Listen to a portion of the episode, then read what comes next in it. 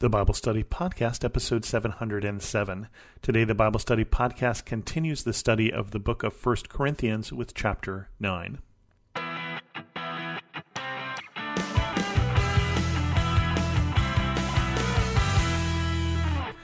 Welcome to the Bible Study Podcast. I'm your host, Chris Christensen. You may recall that in last week's episode, where we talked about meat sacrificed to idols and what that means for us, there was a part of the conversation that had to do with rights.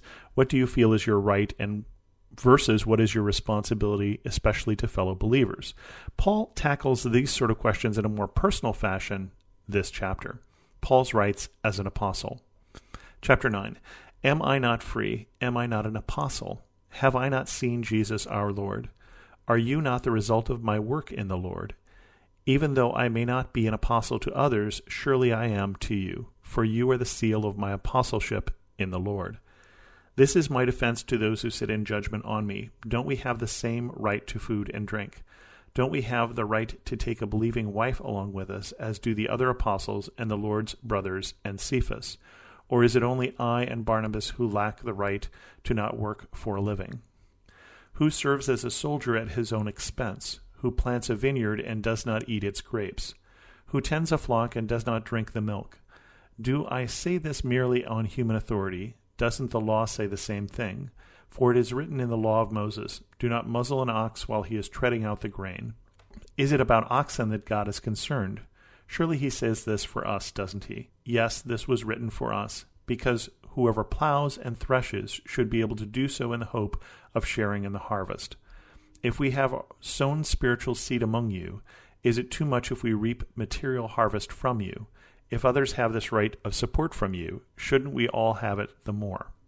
But we do not use this right. On the contrary, we put up with anything rather than hinder the gospel of Christ. Don't you know that those who serve in the temple get their food from the temple, and that those who serve at the altar share in what is offered on the altar? In the same way, the Lord has commanded that those who preach the gospel should receive their living from the gospel. But I have not used any of these rights. Am I not writing this in the hope that you will do such things for me? For I would rather die than allow anyone to deprive me of this boast. For when I preach the gospel, I cannot boast, since I am compelled to preach. Woe to me if I do not preach the gospel. If I preach voluntarily, I have a reward. If not voluntarily, I am simply discharging the trust committed to me. What then is my reward? Just this that in preaching the gospel I may offer it free of charge, and so not make full use of my rights as a preacher of the gospel. Okay, there's a lot of things in there, and it's about oxen, but it's not really about oxen, and it's about preaching, and it's about supporting preachers.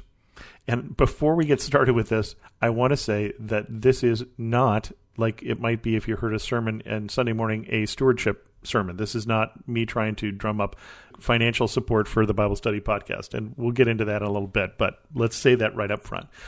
So, Paul is talking about his rights as an apostle. So, first of all, we've talked about what an apostle means, but let's go back to that just in case you're coming in the middle of this conversation.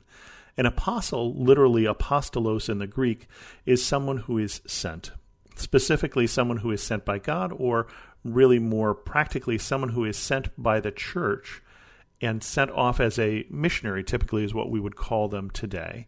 But an apostle also has some authority. Paul helped found this church that he is writing to and helped bring many of the people that he is writing to to faith in Jesus. And so he says, even though I may not be an apostle to others, I am to you. I brought the news of Jesus to you. So he says, You are the seal of my apostleship in the Lord. So he's saying that because you believe, that establishes that I'm really an apostle. Okay? So far, so good. But apparently, there's been some controversy about Paul where all of the other disciples, including the Lord's brother, that would be James, the author of the book of James, James the elder, not the elder to Jesus, but that is his title uh, in the early church, and Cephas, who is Peter, all of them apparently have been traveling with their wives. Paul and Barnabas are not married. Paul and Barnabas are bachelors. And so that's one of the things that he says it's different between him.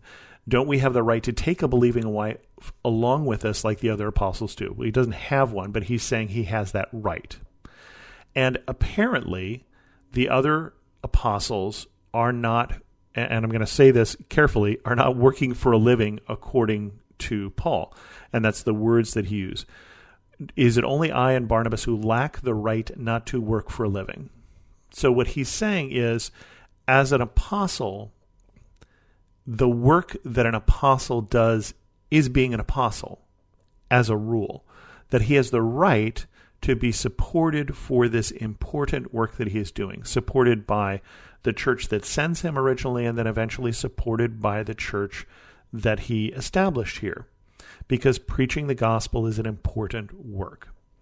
And so it's the same reason why most of us, when we go to church, we go to a church where the pastor or the priest, depending on what denomination you're in, is paid for by the people in the congregation or paid for by a larger church body if this is uh, getting started because it's important work and that person or the people who work there have the right to be paid for their work.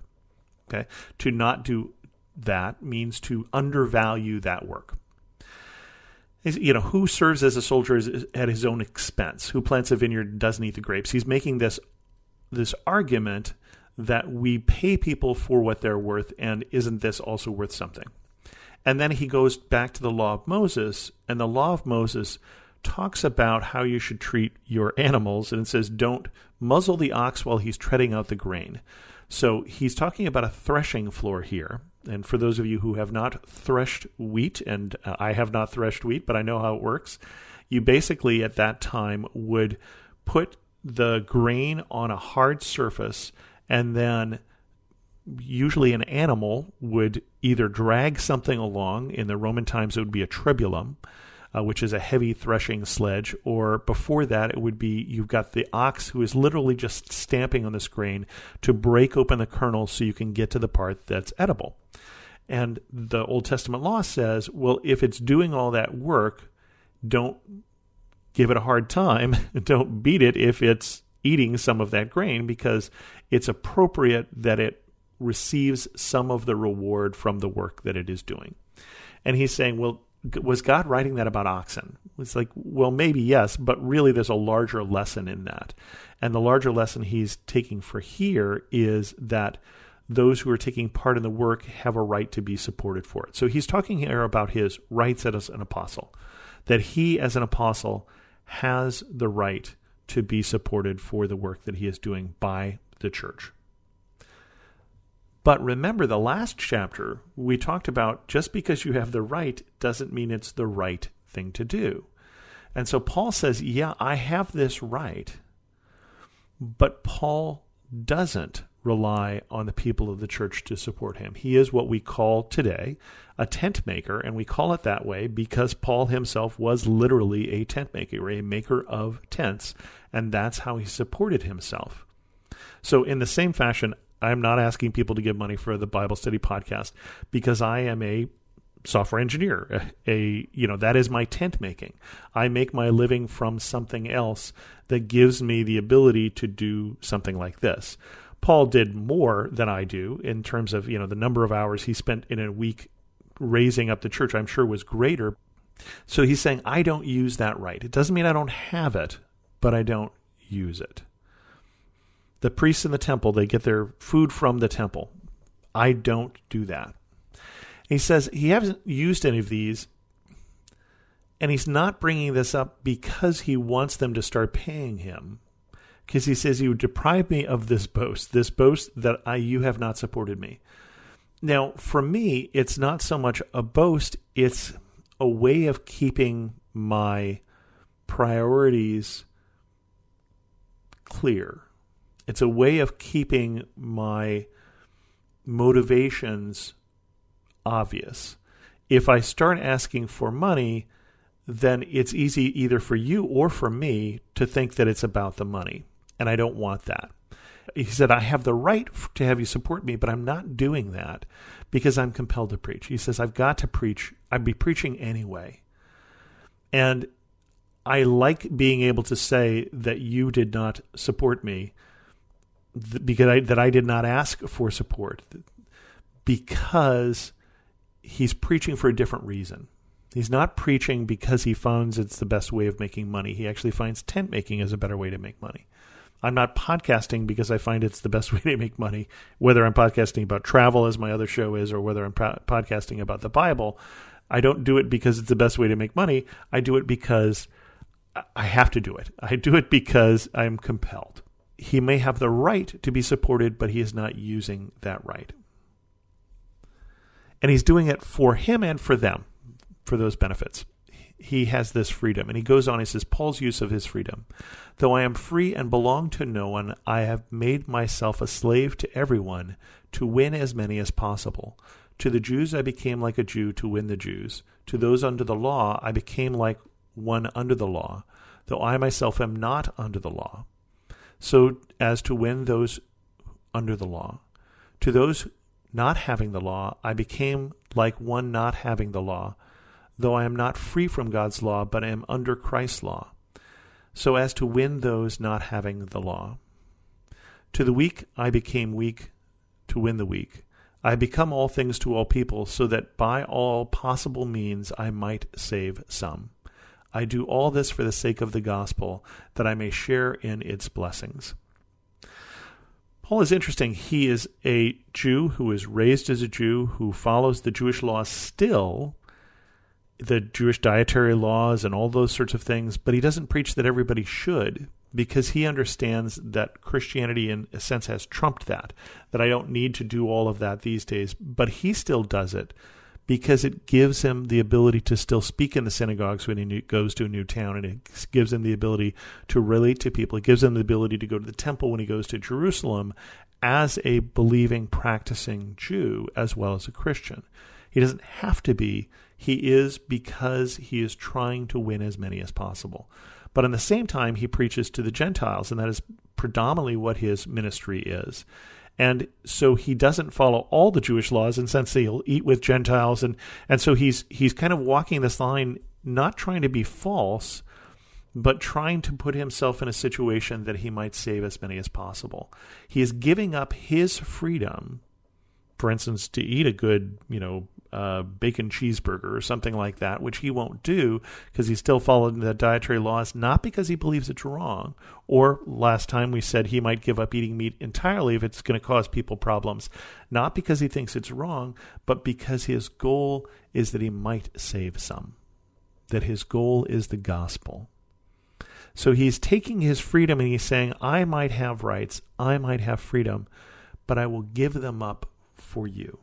I will give them up because there is something more important. The need for self discipline. Do you not know that in a race all the runners run, but only one gets the prize? Run in such a way as to get the prize. Everyone who competes in the games goes into strict training. They do it to get a crown that will not last, but we do it to get a crown that will last forever. Therefore, do not run like someone running aimlessly. I do not fight like a boxer beating the air. No, I strike a blow to my body and make it my slave, so that after I have preached to others, I myself will not be disqualified for the prize. So he takes all that. He's talked about his freedom and his rights that he is not relying on. And he's saying that self discipline, the ability to say, I can do that, but I shouldn't do that, the ability to say, I don't want to do that, but I will do that, is very important. And he uses this analogy of a runner or a boxer. You know, obviously we've we've all seen that sequence in Rocky where Rocky goes into this training so he can fight this big fight. If Rocky didn't go into all that training, if he didn't run the steps of the museum in in Philadelphia where you'll now find the Rocky statue, if he didn't, you know, eat the raw eggs in the morning or whatever, that movie would end very short because he'd go into the rings and he'd get clobbered right? Because he wasn't prepared. And Paul is saying there is benefit in self discipline, there's benefit in doing the right thing over the thing you feel like doing at any given time. There's benefit in doing the right thing that lasts longer. And that that is true for all of us. That is true for people who are Christian and people who are not Christian. There's benefit to take the time to study so that you pass the test. There's benefit to putting your body in shape by doing the exercise. There's benefit in self discipline. And he's saying for him, there's spiritual benefit in spiritual self disciplines of not always doing the thing he wants, but doing the thing that is right and doing the thing that benefits others. And with that, we're going to end this episode of the Bible Study Podcast. If you have a question, send an email to host at thebiblestudypodcast.com, or better yet, leave a comment on this episode at thebiblestudypodcast.com. And thanks so much for listening.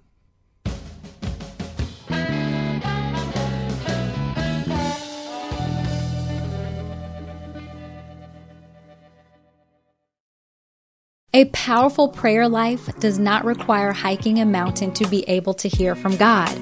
God can meet us right in the middle of our busy lives to help, guide, and speak to us through prayer. I'm Christina Patterson, host of the Teach Us to Pray podcast, providing practical teaching and encouragement on how you can make prayer a natural and consistent part of your everyday life. I promise it won't require hiking a mountain, but you just might develop the faith to move one. Listen and subscribe at lifeaudio.com.